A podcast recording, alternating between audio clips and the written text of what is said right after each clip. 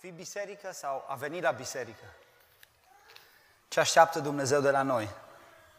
Ne bucurăm să fim împreună din nou și să putem să, să stăm împrejurul Cuvântului lui Dumnezeu.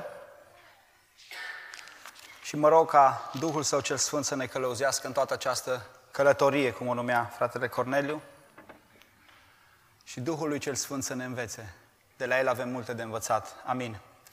Începem astăzi o serie de mesaje dintr-o carte mai evitată a Bibliei, dintr-o parte mai evitată a Bibliei, ocolită nu doar de noi, ci de o mare parte din oameni. Și așa cum deja s-a anticipat, mă refer la cartea Apocalipsa, de unde în mod special vom parcurge cinci capitole. Cartea Apocalipsa este o carte plină de simboluri care generează o mulțime de interpretări datorită acestor imagini pe care le conține. Este numită ca fiind o carte cu caracter escatologic, adică vorbește despre vremurile sfârșitului sau despre lucrurile care vor veni. Și se citește această carte de multe ori în mod speculativ. Hai să vedem ce o să mai fie, hai să vedem dacă ne spune viitorul sau nu, hai să vedem dacă se potrivește cu viitorul sau nu. Și se fac foarte multe speculații pe seama acestei cărți. Tocmai de aceea este o carte care este, să zic așa, evitată, pentru că s-au creat multe teorii în jurul ei. Și nu este evitată doar de noi, care avem o înțelegere limitată, să zic așa, ci a fost, evit- a fost evitată, de exemplu, de Luther. Când a tradus Biblia, el nu a inclus-o în canonul Bibliei. A spus că nu e o carte destul de relevantă. Sau dacă Luther e prea departe de noi, mergem la Biserica Ortodoxă, care nu citește din această carte niciodată. Pentru că nu este relevantă sau pentru că nu înțeleg aspectul ei. Sau pentru speculațiile care se creează în jurul ei. Aș vrea însă să privim în această carte nu din perspectiva speculațiilor escatologice, ci înspre personajele principale ale acestei cărți. Noi cunoaștem această carte ca fiind Apocalipsa lui Ioan. Însă dacă ne uităm în primul verset, de acolo deja ni se spune că suntem puțin greșiți. Și dacă ne uităm la acest prim verset, ni se spune descoperirea lui Iisus Hristos. Nu este Apocalipsa lui Ioan, cuvântul pentru descoperire în greacă este acolo Apocalipsos, care înseamnă revelație, descoperire, dezvăluire, îndepărtarea vălului, darea la o parte, pentru a vedea clar. Această carte ni-l revelează pe Iisus Hristos. Și acest verset vrea să ne atenționeze de la început care este autorul și personajul principal al acestei cărți, Iisus Hristos. Și îl descoperă pe Iisus Hristos dintr-o altă perspectivă. Nu din perspectiva Vechiului Testament, în care Domnul Iisus este privit în viitor ca soluția pentru planul de mântuire a lui Dumnezeu, nu din perspectiva Noului Testament, care ne arată viața și lucrarea pe pământ a Domnului Iisus și a primilor ucenici, ci îl revelează pe Hristos din realitatea cerului, din realitatea glorioasă de la dreapta Tatălui. Dacă am văzut de cine a fost scrisă sau dictată această carte, aș vrea în al doilea rând să vedem care este destinatarul acestei cărți. Descoperind destinatarul, descoperim cel de-al doilea personaj principal al cărții. Și dacă citim în versetele patru sau în versetul unsprezece și mai este și un verset chiar la finalul cărții unde spune așa, Ioan către cele șapte biserici. Sau în versetul unsprezece, ce vezi, scrie într-o carte și trimite celor șapte biserici. Sau în versetul din um, Apocalipsa douăzeci și doi, aceasta, acest mesaj pentru biserici. Destinatarul acestei cărți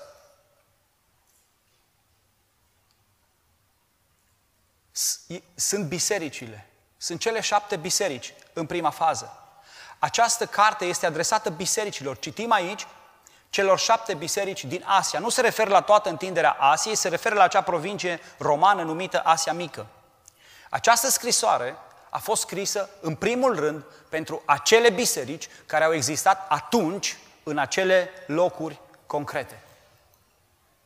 Însă, există în acest text câteva versete sau câteva lucruri care ne arată că nu doar pentru ele a fost scrisă. Dacă personajul principal, numărul unu al acestei cărți, este Iisus, vedem că preocuparea lui principală este iubita lui, mireasa lui, viitoarea lui soție, biserica. Și de aceea el se adresează bisericii. Și aș vrea să ne uităm peste câteva lucruri care ne spun că aceste lucruri nu sunt doar pentru acele biserici, ci sunt și pentru noi astăzi. În primul rând, dacă citim versetul trei, după ce Ioan spune de la cine a primit această mărturie, acest verset este o benedicție, o fericire și auziți cum spune. Ferice de cine citește și de cei ce ascultă cuvintele acestei prorocii și păzesc lucrurile scrise în ea. Cartea aceasta promite fericirea celor ce o citesc. Ce surpriză! Noi care ne așteptăm să o citim și să ne speriem și să ne încurcăm în cât mai multe simboluri, încă de la început ni se spune, dacă o citești, dacă o asculți, dacă o păzești, vei fi fericit. De aceea ne apropiem de acest text. Diferența între a citi și a asculta făcută în acest verset este datorită faptului că nu toți știau să citească. Și atunci era cineva care în fața bisericii o citea, ferice de cel ce citește și ferice și de cei ce ascultă, cei care nu știau citi și primeau acest cuvânt auzindu-l. Așa cum am spus, nu este o carte care să ne aducă sperieturi și încurcătură, ci este o carte care ne aduce fericire pentru că dacă o citim de la început până la sfârșit, ea ne arată și finalul. Și finalul este unul glorios. Este un final plin de strălucire. Și cum să te temi când știi că totul se va termina într-un mod extraordinar și slăvit? Trebuie să trăiești în această credință și în această încredere și să fii plin de fericire. Amin. Apoi, în al doilea rând, capitolele doi și trei sunt concepute ca niște mici scrisori, specific pentru fiecare din aceste șapte biserici. Și fiecare din aceste scrisorele se termină cu un cuvânt care spune așa, cine are, are urechi să asculte ce spune bisericilor Duhul. Cine are urechi să asculte ce spune bisericilor Duhul. Dacă astăzi ai urechi, cuvântul lui Dumnezeu este valabil și pentru tine. Dacă astăzi încă mai avem capacitatea să auzim și să primim aceste cuvinte, cuvintele acestea sunt pentru noi. Și așa cum spune cuvântul lui Dumnezeu, astăzi, dacă auziți cuvântul lui, nu vă împietriți inimile. Să lăsăm ca Duhul lui Dumnezeu să ne vorbească și din acest cuvânt. Prin aceste mesaje este important să, să nu ne împietrim, să fim atenți și cu inima deschisă. Amin. Iar în al treilea rând, așa cum am spus, cartea Apocalipsa este o carte a simbolurilor. Și numerele care apar în această carte nu înseamnă întotdeauna o cantitate. Dacă apare numărul șapte, nu înseamnă neapărat șapte întotdeauna. Dacă apare numărul o mie, nu înseamnă întotdeauna o mie. Și atunci când citim în acest verset, versetul patru, spune așa, Ioan către cele șapte biserici care sunt în Asia. Ori în cultura evreiască, numărul șapte este numărul perfecțiunii. Putem înțelege din acest verset că e vorba de complexitatea și uh, plinătatea bisericii, despre totalitatea bisericii. Ce mă face să cred asta? Câteva cuvinte mai încolo, în același verset, vine și ne spune, har și pace vouă din partea celui ce este, celui ce era și celui ce vine, și din partea celor șapte duhuri care stau înaintea scaunului său de domnie. Ori noi știm foarte clar, din Efeseni patru cu patru este un singur duh, Duhul lui Dumnezeu. Numărul șapte, din nou, face referință la plinătatea, la complexitatea Duhului lui Dumnezeu. Atunci, această carte vine de la Hristos pentru biserică. Prin aceste mesaje pe care vrem să le aprofundăm din această carte, vrem să scoatem și să înțelegem aplicații pentru biserica de astăzi, pentru că și noi suntem parte a Bisericii lui Hristos astăzi. Astăzi. Și noi suntem foarte obișnuiți cu acest termen, biserica. Problema este că fiind foarte obișnuiți și folosindu-l, folosindu-l atât de des și cu aplicații foarte multiple, fiecare cam înțelege ce vrea el prin biserică. Când spui biserică, fiecare înțelege așa cum și-o imaginează el, cum o percepe el, cum a înțeles-o el, cum a avut experiența lui cu biserica și înțelege din biserică așa un amestec din tot ce s-a întâmplat în viața lui. Puțin din ce o învăța din Scriptură fiecare dintre noi, pentru că realiști să fim, înțelegerea completă a bisericii nu are niciunul dintre noi, nici eu care stau și vorbesc astăzi aici, ci noi avem o înțelegere în parte. Înțelegerea noastră se, de, se va desăvârși și vom înțelege complet această carte și complet Biblia, Cuvântul lui Dumnezeu, când vom ajunge acasă, când vom fi făcuți desăvârșiți. Dar revenind la subiectul nostru, trăim o vreme în care este foarte obișnuit să auzi că undeva, într-un cutare loc, s-a deschis o biserică. Sau să auzi că altundeva o biserică s-a despărțit. Sau să auzi că o biserică este pe punctul să se închidă. Sau să auzi că cineva plantează biserici. Sau să auzi că cineva lucrează angajat la o biserică. Și fiecare din aceste propoziții sunt adevărate. Însă, fiecare din aceste propoziții conferă o altă înțelegere asupra acestui termen biserică. Prin această serie de mesaje vrem să vedem ce spune această carte care are în centrul ei biserica, despre biserică. Cum ar trebui să înțelegem noi acest termen de biserică? Această carte este scrisă și destinată bisericii, conține scrisori specifice pentru biserică și se termină prezentându-ne o nuntă de proporții cosmice între mirele sau mielul Iisus Hristos și mireasa sa, noul Ierusalim, biserica sa slăvită. Haleluia!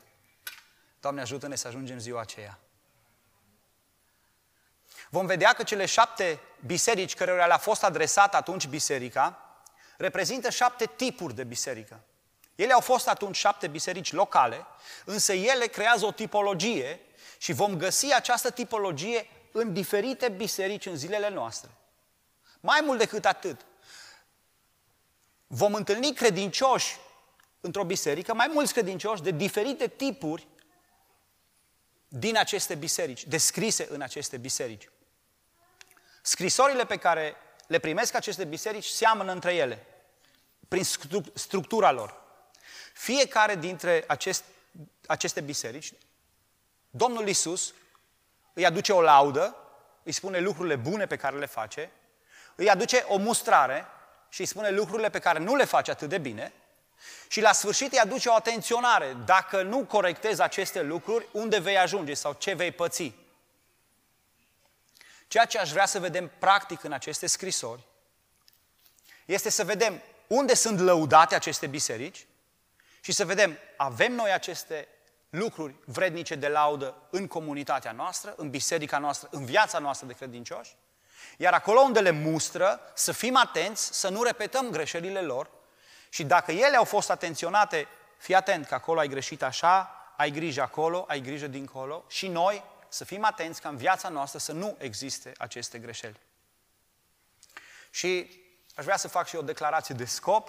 Scopul pentru care facem acest studiu nu este neapărat pentru a ști cât mai multe din Biblie.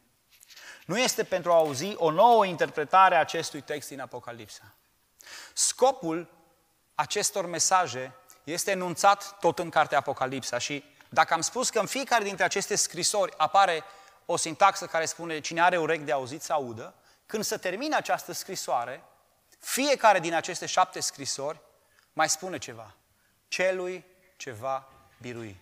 Și urmează o promisiune, o binecuvântare. Ba mai mult, acest lucru apare și în capitolul douăzeci și unu, la sfârșit, celui ce va birui. Scopul acestor mesaje este ca fiecare dintre noi să facem parte din acea categorie care va birui. Să facem parte din Biserica Biruitoare a lui Hristos. Scopul aceste, acestor mesaje este ca fiecare dintre noi să fim găsiți în carul lui de biruință atunci când totul se va sfârși. Vedem că în cadrul acestor biserici descrise în Apocalipsa, oricât de, de puternică sau cât de slabă, cât de înfloritoare sau cât de, de căzută era situația fiecăreia dintre aceste biserici, în cadrul bisericii există o categorie de oameni căruia Domnul Iisus, prin Duhul Sfânt, îi se poate adresa celui ce va birui. Oricât de decăzut ar fi fost starea ei, Sunt unele mai decăzute, altele mai apostate, altele care au renunțat la anumite lucruri, altele la mai multe. Dar fiecăreia dintre aceste biserici există o grupare căreia Domnul Iisus îi se adresează. Fii atent, celui ce va birui. Există biserică biruitoare. Și pot să tragem prima concluzie că biserica lui Iisus se află printre oamenii care vin la biserică. Biserica glorioasă și biruitoare se găsește în mijlocul bisericilor imperfecte. Acolo e biserica lui Hristos, mireasa lui Hristos. Și ce provocare mai mare pentru fiecare credincios decât să facă parte din această biserică glorioasă și slăvită. Cel ce va birui împreună cu Hristos, cu Hristos va moșteni binecuvântările cerului împreună cu Hristos.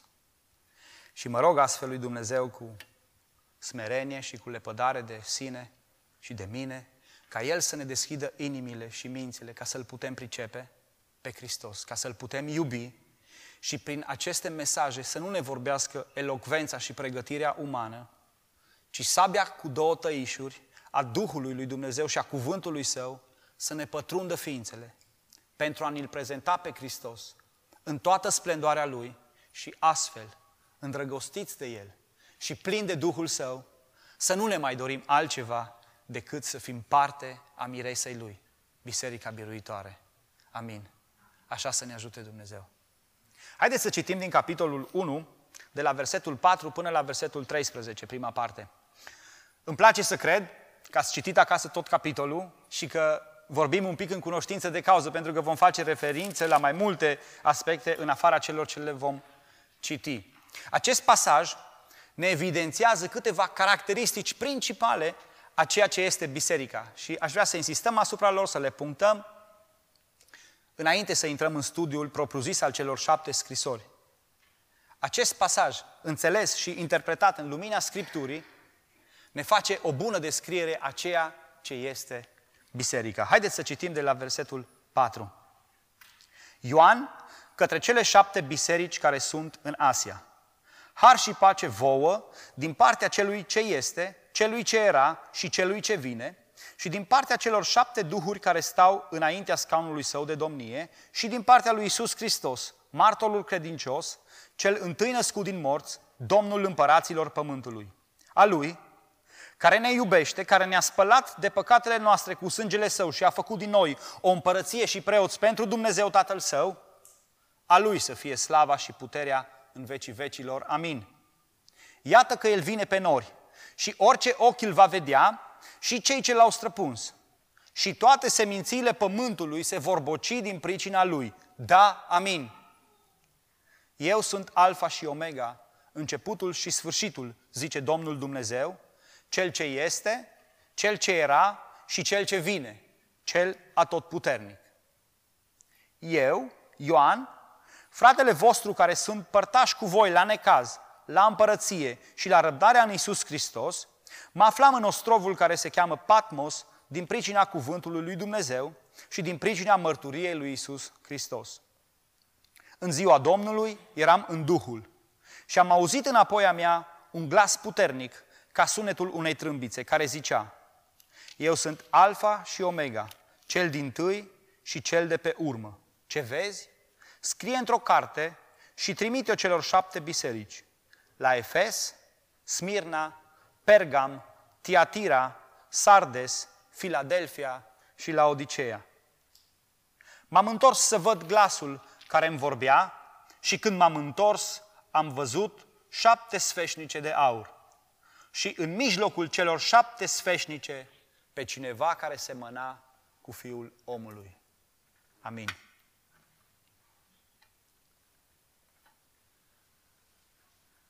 Biserica trebuie înțeleasă alături de Hristos. Pasajul acesta care ne aduce biserica în prim plan, concomitent ne aduce și pe Hristos în prim plan. Biserica apare în prim plan însoțită de portretul Domnului Iisus, de apariția Domnului Iisus, de revelația Domnului Iisus. Pentru că biserica nu poate fi inter- înțeleasă, interpretată sau definită fără Hristos. Pentru că biserica este a lui Hristos. Și orice nume și-ar pune biserica astăzi, oricărei denominații ar aparține, biserica adevărată este a lui Hristos și trebuie tratată și privită din această perspectivă. Biserica lui Hristos. Se pare că primii apostoli erau foarte atenți la acest aspect și apostolul Pavel ne spune în întâi Corinteni că nu a botezat foarte mulți dintre oameni, ca niciunul să nu fie tentat să spună eu sunt al lui Pavel, eu fac parte din biserica lui Pavel. De asemenea, îl vedem pe Petru când merge și casa lui Corneliu se convertește, spune acolo un verset la sfârșit, a poruncit să fie botezați de către altcineva, probabil din același motiv, pentru că n-au vrut să creeze o confuzie în direcția asta. Ce diferență între modul în care au acționat ei atunci și lucruri pe care le vedem sau le trăim în trendul actual. Dacă privim în Evanghelii, în viața Domnului Iisus, Domnul Iisus face o singură referință la biserică. O singură referință la biserică. Eu voi zidi biserica mea biruitoare. Adică porțile locuinței morților nu o vor birui. Face o singură referință, însă acest pasaj ne vorbește despre mai multe lucruri, despre relația dintre Hristos și biserică. Și ne dezvăluie pe larg chiar aspectele acestei relații. Haideți să vedem câteva dintre ele. În primul rând, biserica este produsul dragostei lui Hristos. Produsul iubirii lui. Biserica este concepută și inițiată de el. El este creatorul, inițiatorul și inventatorul ei. Niciun om nu poate avea pretenția că lui îi aparține inițiativa bisericii. Versetul cinci și șase descriu exact lucrul acesta. A lui care ne iubește, da, s-a născut din iubire biserica, care ne-a spălat de păcatele noastre cu sângele său și a făcut din noi o împărăție și preoți pentru Dumnezeu, Tatăl său. Prin mântuirea oamenilor de sub blestemul păcatului, oamenii au fost strămutați din împărăția întunericului în împărăția lui Dumnezeu.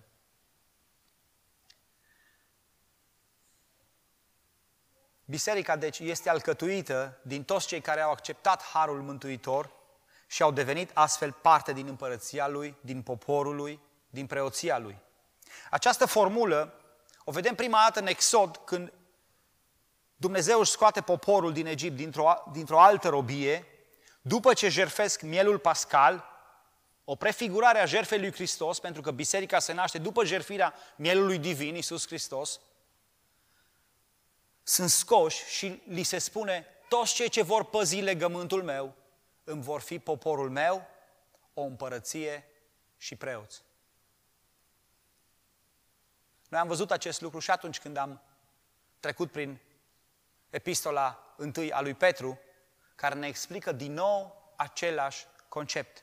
Cum Dumnezeu a făcut din noi o împărăție, un popor al lui, preoți pentru Dumnezeul cel Sfânt. Biserica este produsul jertfei lui Hristos.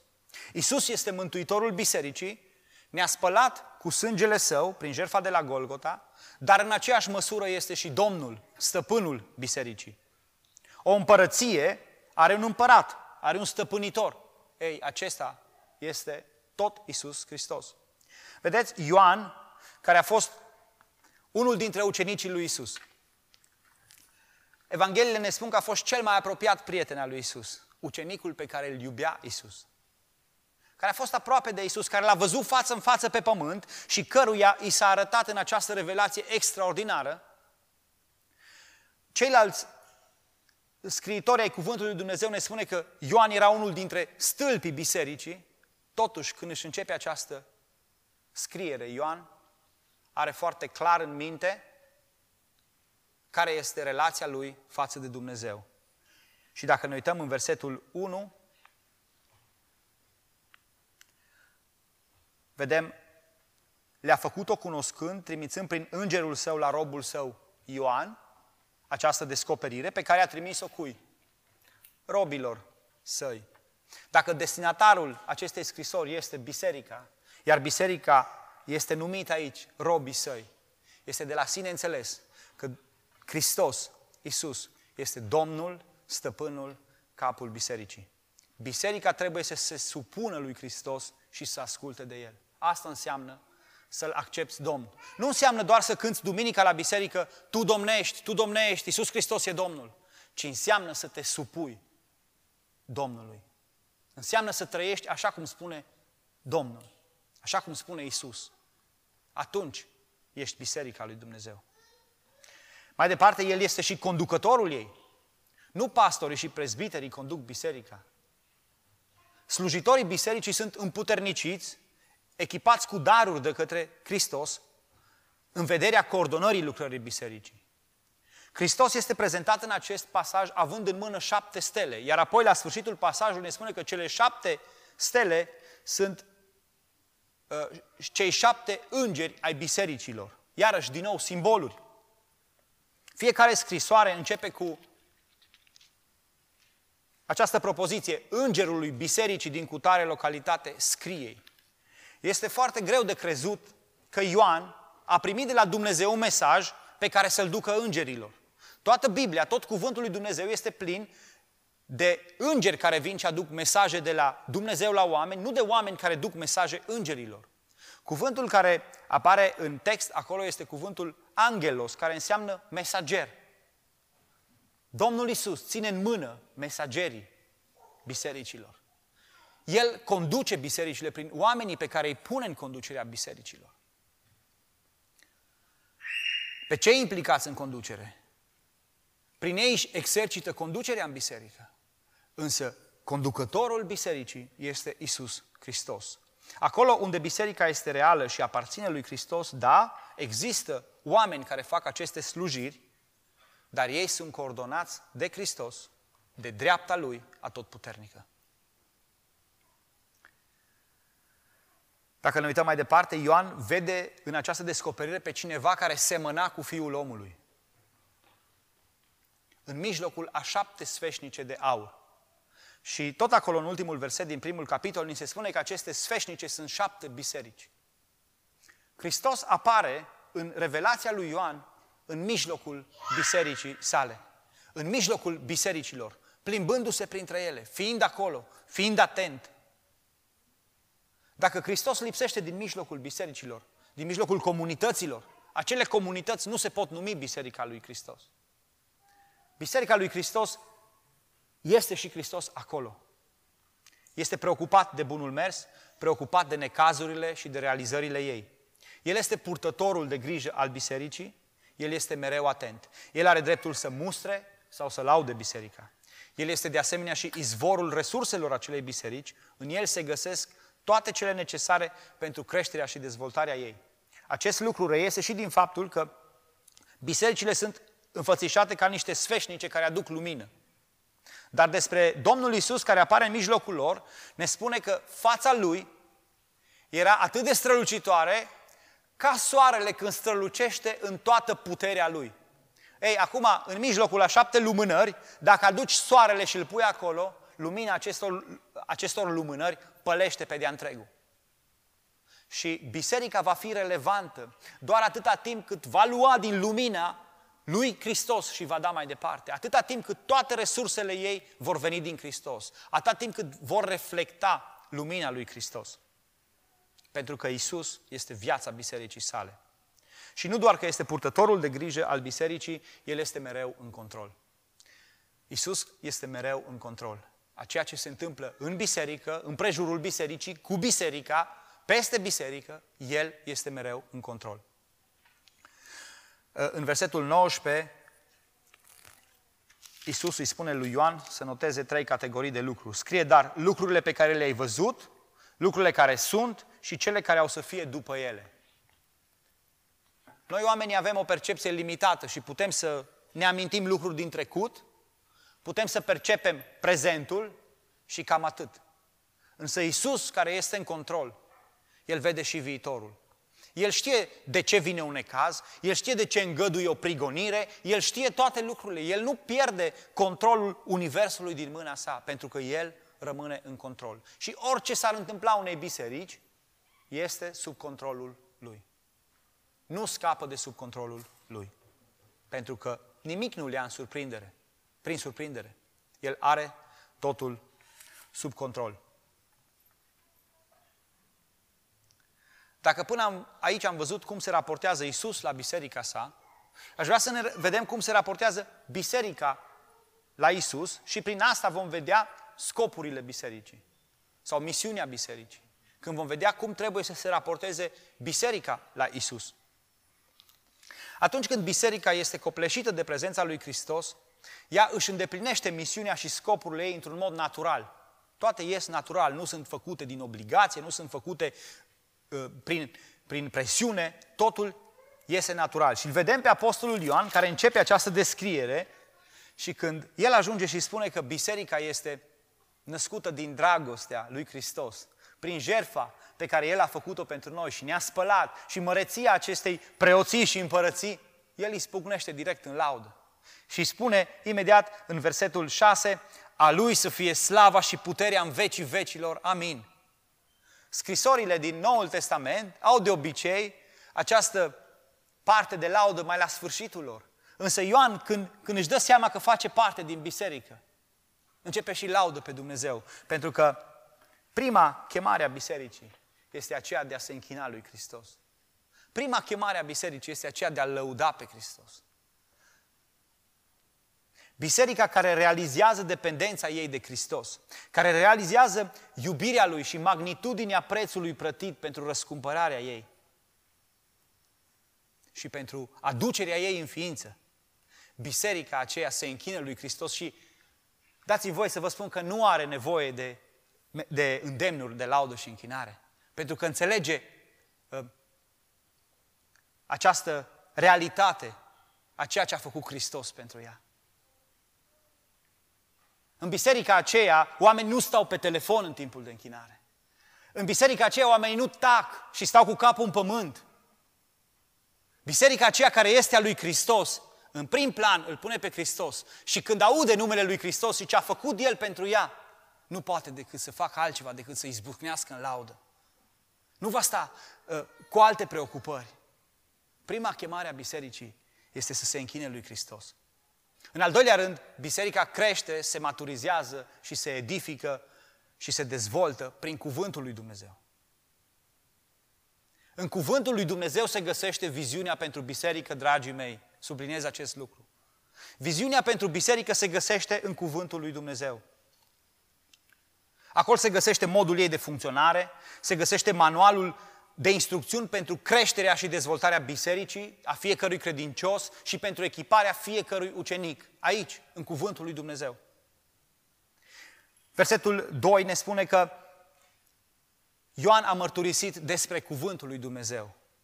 Pentru biserică, ceea ce o face să se dezvolte este cuvântul lui Dumnezeu. Creșterea ei este condiționată de cunoașterea cuvântului lui Dumnezeu.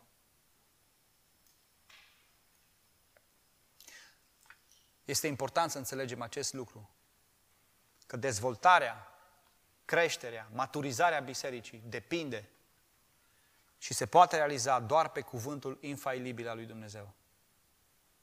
Iar al treilea scop al bisericii este acela de a depune mărturie despre Iisus Hristos, de a vorbi celorlalți despre Iisus Hristos, de a lărgi împărăția Lui sau un termen pe care îl folosim noi mai des, de a evangeliza, de a face evangelizare. Adică de a spune vestea bună la cât mai mulți. Expresia aceasta, cuvântul lui Dumnezeu, apare în textul acesta de două ori. În versetul doi și cred că în versetul nouă. De fiecare dată unit cu expresia mărturia lui Iisus. Cuvântul lui Dumnezeu și mărturia lui Iisus. Atunci când tu te edifici din cuvântul lui Dumnezeu, următorul pas, vorbești altora, depui mărturie, spui despre El. În versetul șapte, pe care îl vom reciti, și spune așa, iată că El vine pe nori și orice ochi îl va vedea și cei ce l-au străpuns. Și toate semințiile pământului se vor boci din pricina Lui. Ni se spune despre o zi în care toți ochii îl vor vedea pe Hristos. Când El va fi făcut din nou vizibil oricărui ochi. Acum El este invizibil. Și ne spune că vor plânge mulți din pricina lui, din cauza că l-au străpuns, că l-au respins pe Domnul Slavei. Până în acea zi când el va fi făcut vizibil, biserica are datoria să-l facă auzit.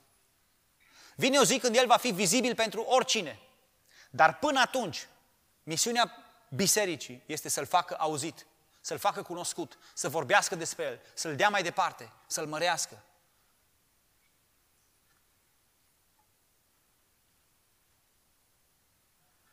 Cum te raportezi tu? Cum mă raportez eu? Cum ne raportăm noi, ca fiind Biserica lui Hristos, la aceste chemări ale bisericii? De a ne închina lui Hristos cu toată ființa, de a izbucni în laude atunci când înțelegem cine este El. Și de multe ori îmi vine să spun, noi nu-L lăudăm pentru că încă nu l-am, nu l-am priceput, nu l-am primit încă cu adevărat pe El. Atunci când realizezi că tot pământul acesta, cu toate splendorile și bucuriile lui, nu mă refer la necazuri, este o nimica toată față de ceea ce ne-a pregătit El, față de salvarea pe care ne-a oferit-o și de nădejdea veșnică care ne-a oferit-o. Nu vei mai putea sta nepăsător la închinare. Nu vei mai putea sta nepăsător fără să te hrănești zi de zi din cuvântul Lui și să vorbești cu Dumnezeu prin cuvântul Lui în fiecare zi. Cum te raportezi la cuvântul lui Dumnezeu? Cât de des stai în cuvântul lui Dumnezeu? Citești măcar versetul zilei? Cât de mult spui altora despre Hristos? Cât de mult depui mărturie despre El celor din jurul tău? Aceasta este mireasa lui Hristos. Aceasta este biserica lui Hristos. Pot fi multe denomina- denominațiuni, multe curente, însă biserica lui Hristos o recunoști după aceste lucruri. Relația Hristos și biserică este acum într-o stare de așteptare. Este într-o stare de trecere. Această relație va fi făcută desăvârșită atunci când vom vedea la sfârșit, la sfârșitul acestui studiu, când Iisus Mirele se va cununa cu mireasa, cu biserica. Dar până atunci este o stare de așteptare. Atunci biserica va pleca acasă la mirele ei, în ceruri, în paradisul lui Dumnezeu. Și atâta timp cât biserica se află în această stare de așteptare, mireasa este evaluată și își trăiește actualitatea prin trei coordonate. Ioan ni le amintește aici și acest verset m-a făcut și mi-a dat multă bătaie de cap. Vom vedea că și scrisorile care vin mai departe trec toate aceste trei biserici prin aceste trei filtre, prin aceste trei coordonate. Apostolul Ioan spune că el este părtaș împreună cu Biserica lui Hristos și în versetul nouă, fiți atenți ce ne spune. Eu, Ioan, fratele vostru, care sunt părtași cu voi la necaz, la împărăție și la răbdarea în Iisus Hristos. Trei lucruri care ne arată actualitatea acestei stări de așteptare. unu. Necazul. Biserica lui Iisus este prigonită. Aceasta este o realitate. O biserică care nu este prigonită din cauza lui Iisus, două lucruri. Ori și-a pierdut mărturia, ori s-au întors toți oamenii la Dumnezeu. Sunt singurele două cazuri în care biserica nu e prigonită. Și aș vrea să mă clarific, prigonire nu înseamnă neapărat martiraj, moartea pentru Hristos. Pot însemna alte presiuni, da? Nu mă refer la punctul final de martiraj. Dar o biserică care este a lui Hristos trece prin prigonire. Pentru că o biserică este o mărturie vie împotriva curentelor lumii. Lumea care zace în cel rău va fi întotdeauna împotriva bisericii. Pe Iisus, Domnul și inițiatorul bisericii, l-au urât și l-au prigonit până l-au omorât. Pe o cruce, în cel mai josnic și crunt mod. Și el a spus, cum a urât pe mine, vă vor iubi și pe voi. Că noi așa vrem să fim iubiți. Că vrem să vină bi- lumea la biserică și oamenii la biserică să spună, uai, ce fain e la voi, e ca la noi. E numai un pic diferit.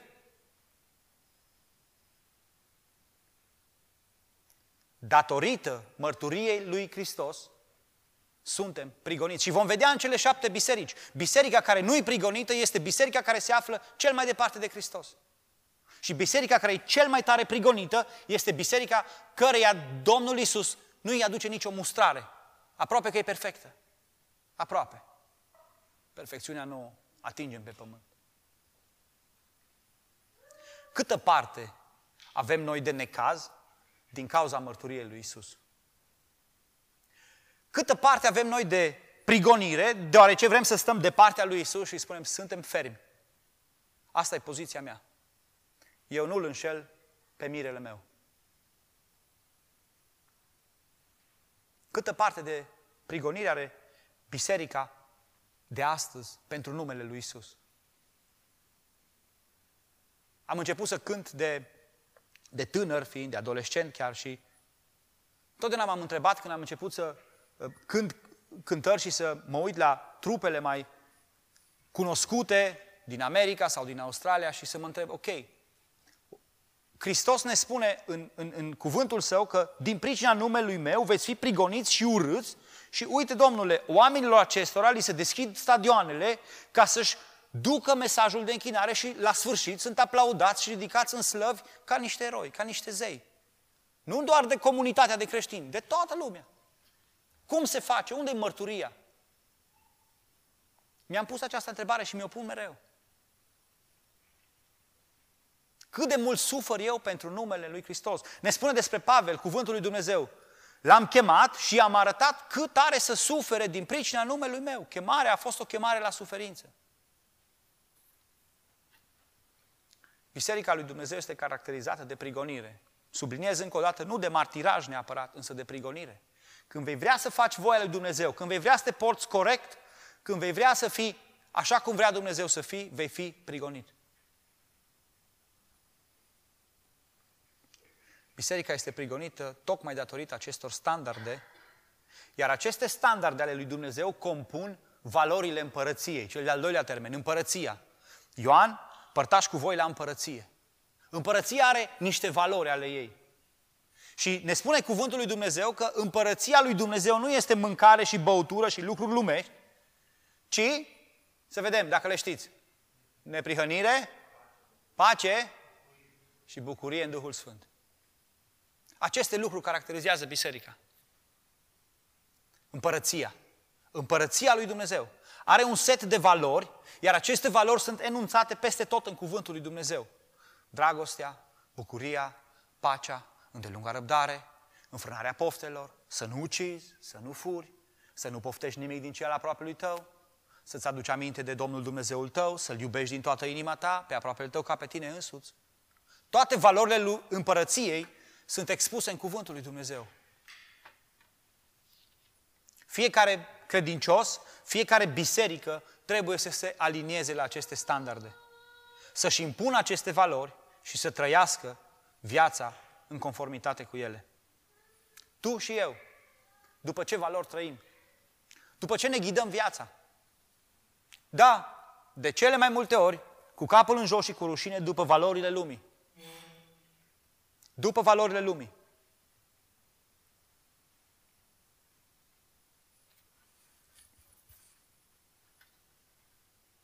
Care este diferența între Hristos, între Biserica lui Hristos și lumea de afară? Biserica care a venit la lumină și lumea care zace în cel rău. Care e diferența?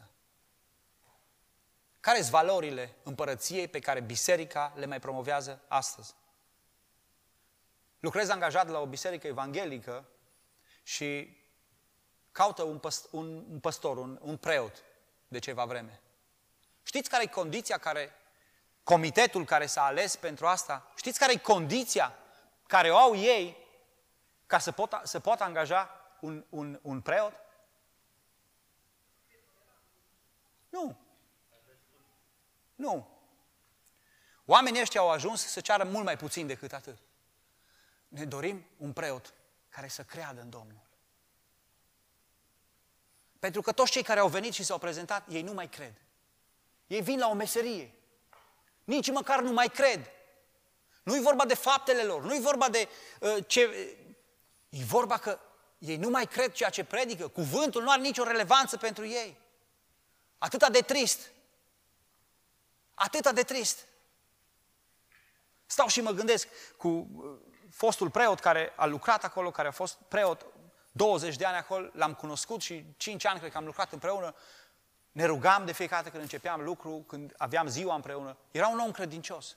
Și comitetul ăsta de bătrâni care mai sunt, își doresc și se luptă ca acel care vine să fie un preot care crede. Nu să aibă studii, asta e o condiție pe care o pune Biserica Evanghelică, dar ei își doresc să fie unul care crede în Dumnezeu. Povesteam de multe ori cu el și spun, și cel de la Rinchir și Cumui, și cel de la biserica cealaltă, și cel de la cealaltă, păi unul e homosexual, unul nu crede, unul ăsta n-are treabă cu Dumnezeu. Trist. După ce valori trăim? Biserica noastră. Nu ne uităm în celelalte. Cu ce se deosebește de lume? Ce valori are pe primul loc? Ultimul termen din această construcție, răbdarea lui Iisus Hristos, care vrea să spună, în aceste valori ale împărăției, să rămâi, să le ții, să rămâi fidelă ca biserică, ca, ca și credincios să rămâi fidel lui Hristos până vine El. Nu coborî ștacheta. Nu negocia aceste valori ale împărăției. Perseverează în tot ce Domnul ne-a încredințat și ți-a încredințat. Perseverează și luptă-te să rămâi acolo. Biserica nu are dreptul să dilueze nimic din ceea ce i-a fost încredințat de stăpânul ei. Ea trăiește așteptând cu răbdare, în curăție, fără compromis, revenirea și unirea cu mirele ei Iisus Hristos. Haleluia! Cum ne raportăm noi la această așteptare?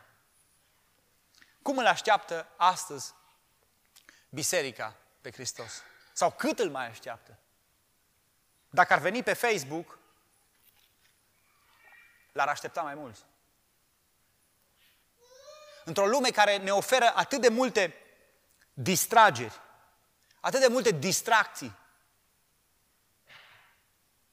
cine îl mai așteaptă pe Hristos?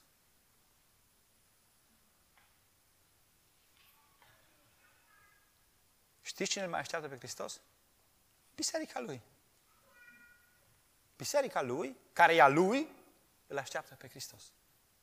Biserica Lui trăiește valorile împărăției. Biserica Lui suferă orice fel de prigonire din cauza mărturiei ei pentru mirele ei iubit. Dragii mei, Biserica Lui Hristos nu poate fi înțeleasă, nu poate fi concepută decât lângă Hristos. Acolo e locul ei. Multe biserici încearcă să-și definească statutul și activitatea în afara lui Hristos. Obreca, uh, opere carita- caritabile, lucrări de, uh, sociale și alte lucruri, care sunt bune în felul lor. Dar biserica, în esența ei, este jumătatea lui Hristos, este mireasa lui Hristos. Poate fi înțeleasă doar lângă Hristos. Când își alinează scopurile biserica după alte lucruri, va eșua. Poate nu va eșua în afacerile ei, poate nu va eșua în organizarea ei, dar va eșua în ceea ce a fost chemată să fie. Și n-aș vrea să mă refer doar la biserici ca organizații, ci la fiecare credincios. Atunci când credinciosul, acel care aparține bisericii biruitoare a lui Hristos, renunță la Hristos, a eșuat cu totul. Poate să prospere pe toate planurile. Odată ce l-a pierdut pe Hristos, a pierdut totul.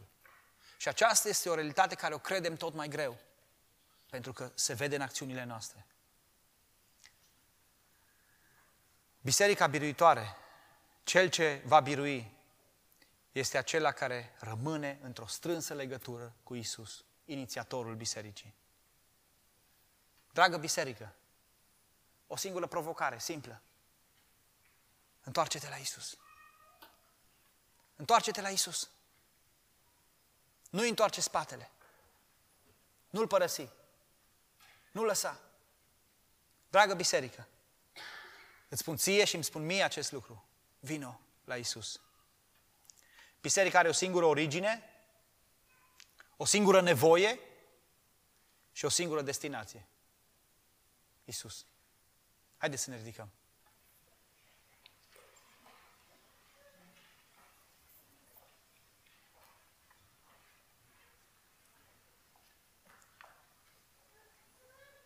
Doamne Dumnezeule, înțelegem astăzi că suntem biserica Ta atâta timp cât stăm lângă Iisus Hristos, atâta timp cât suntem mireasa Ta iubită, atâta timp cât suntem logodnica Ta credincioasă. Doamne Iisuse, îți cerem iertare pentru ori de câte ori ți-am fost necredincioși. Și, Doamne, vrem să fim biserica Ta și vrem să învățăm din cuvântul Tău cum să fim biserica Ta și să ne apropiem mai mult de Tine. Și vrem ca viața noastră să fie coordonată de principiile împărăției Tale. Stăm, Doamne, astăzi în lumina cuvântului Tău și ne uităm cum arată biserica astăzi și cum ai vrut Tu să arate, Doamne, și ne simțim în multe aspecte josnici. Ne simțim în multe aspecte departe de Tine. Doamne, Te rog, înflăcărează-ne pentru Tine. Doamne, Te rog, pune noi dragostea Ta pentru Tine din nou. Fă să ardă noi dorința să ne întâlnim cu mirele. Fă să ardă noi dorința să mergem acasă. Fă să ardă noi dorința să nu așteptăm nimic altceva decât pe Iisus Hristos și revenirea Lui slăvită. Și să ne trăim viața prin prisma acestei realități atât de ignorate astăzi. Doamne Dumnezeule, Te-am înșelat prin păcatele noastre din nou. Și am făcut uz de bunătatea Ta. Și îți mulțumim că în mila Ta și în harul Tău ai și astăzi bunătate pentru noi și ne chem la pocăință. Venim la Tine, Iisus. În această rugăciune venim înaintea Ta. Și împreună cu toată biserica nu vrem să-Ți spunem, Doamne, că vrem să ne recâștigăm locul acela de iubiți ai Tăi. Că vrem să revenim din nou lângă inima Ta. Vrem cu tot ce suntem să nu facem altceva decât să trăim o viață de adorare pentru Hristos. Crescând și maturizându-ne în cuvântul Său, încercând să aducem pe orice om la statura plinătății lui Hristos și să prezentăm pe orice om complet înaintea lui Hristos și întreg. Și să fim o mărturie pentru lumea aceasta. Indiferent dacă trebuie să îndurăm necaz, indiferent dacă trebuie să suferim prigoană, Doamne, vrem să ținem standardul acesta al standardelor Tale sus și la vedere. Să fim acea cetate care este pe munte și care nu poate fi întuneric, care rămâne în lumină. Doamne, iartă-ne! Doamne, iartă-ne pentru nepăsare, pentru apatie, pentru lucrurile care ne fură închinarea, iartă-ne! Iartă-ne pentru lucrurile care ne fură timpul din cuvânt, pentru toate mizerile acestei lumi care, într-o formă frumos ambalată, ne fură atenția în fiecare zi. Și ultimul lucru de care ne amintim este cuvântul Tău. Doamne, iartă-ne și ajută-ne să revenim acasă. Doamne, vrem să începi o trezire între noi acum, ca să trezești noi dragostea pentru mirele iubit, Doamne. Ne-am suturat de această viață lângezită și de această viață apatică și de această viață fără pasiune pentru Tine, doar cu slogane reci și goale. Doamne, Te rog, pune noi focul acelei mirese care își așteaptă logodnicul, care așteaptă ziua întâlnirii cu mirele ei. Doamne, ești singura noastră speranță, ești singura noastră nevoie, ești originea noastră și ești destinația noastră finală, acolo în casa Tatălui, unde ai făcut multe locașuri pentru noi. Doamne Dumnezeule, adu-ne acasă. Frânge noi mândria noastră. Doamne, du-ți la îndeplinire planul Tău cu biserica Ta de aici. Tu ai pentru cei ce vor birui, ai o promisiune specială. Ajută-ne să facem parte din această categorie, Doamne. Doamne, suntem neputincioși de multe ori. Suntem plini de, de delăsare, de cele mai multe ori, și de comoditate. Și parcă n-am vrea, Doamne, să ne ridicăm de pe patul acela pe care am zăcut atâția și atâția ani. Vrem să ne ridicăm și să pășim în lumina Ta. Mire iubit, vrem să ne apropiem mai mult de Tine. Vrem să experimentăm mai aproape bunătatea Ta, dragostea Ta, înțelegerea Ta, ridicarea Ta. Doamne Dumnezeule, mai mult ca niciodată, biserica Ta are nevoie de Tine astăzi. Către Tine se înalță rugăciunile noastre, așa slabe și fără cuvinte, însă, Doamne, inima noastră încă dorește să se întoarcă acasă. Dorește să vină în comunitate cu Tine, Doamne, să renunțe la plăcerile de o clipă ale păcatului cu care lumea ne înșală și să vină acasă. și Biserica, Doamne Dumnezeule, să fie înfățișată de Hristos înaintea Ta, curată, slăvită, fără pată, fără zbărcitură sau orice altceva de genul acesta. Tată din ceruri, ai milă de noi. Doamne, ne smerim înaintea Ta și ne lepădăm de propriile noastre fapte, de propriile noastre încercări, de propriile noastre jucării, Doamne, ne lepădăm aici. Și vrem ca singurul lucru care ne conduce, care ne călăuzește, să fie Iisus și dragostea pentru El. Nu ne lăsa să ne pierdem în forme și în activități. Ajută-ne să fim, să ne pierdem într-o iubire absolută pentru Iisus Hristos. Vedeți ce dragoste ne-a arătat Tatăl? Să ne numim copiii Lui. Pe vremea când eram încă păcătoși, Hristos a murit pentru noi. Doamne, nu aștepți de la noi altceva decât să Te iubim cu aceeași iubire. Și știi că suntem incapabili, de aceea ai turnat în noi Duhul Tău, ca Duhul și mireasa să nu facă altceva decât să zică, vino Doamne Iisuse. Ajută-ne să spunem cu credință și fără teamă aceste lucruri. Plin de o încredere că da, Tu vii să ne răscumperi, să ne duci acasă. Doamne Iisuse, nu vrem să rostim doar cuvinte mari, vrem să fim oameni maturi în Tine. Să fim biserica Ta. Dă-ne puterea. Dă-ne ajutorul. Dă-ne voința și înfăptuirea. În numele Lui Iisus. Amin.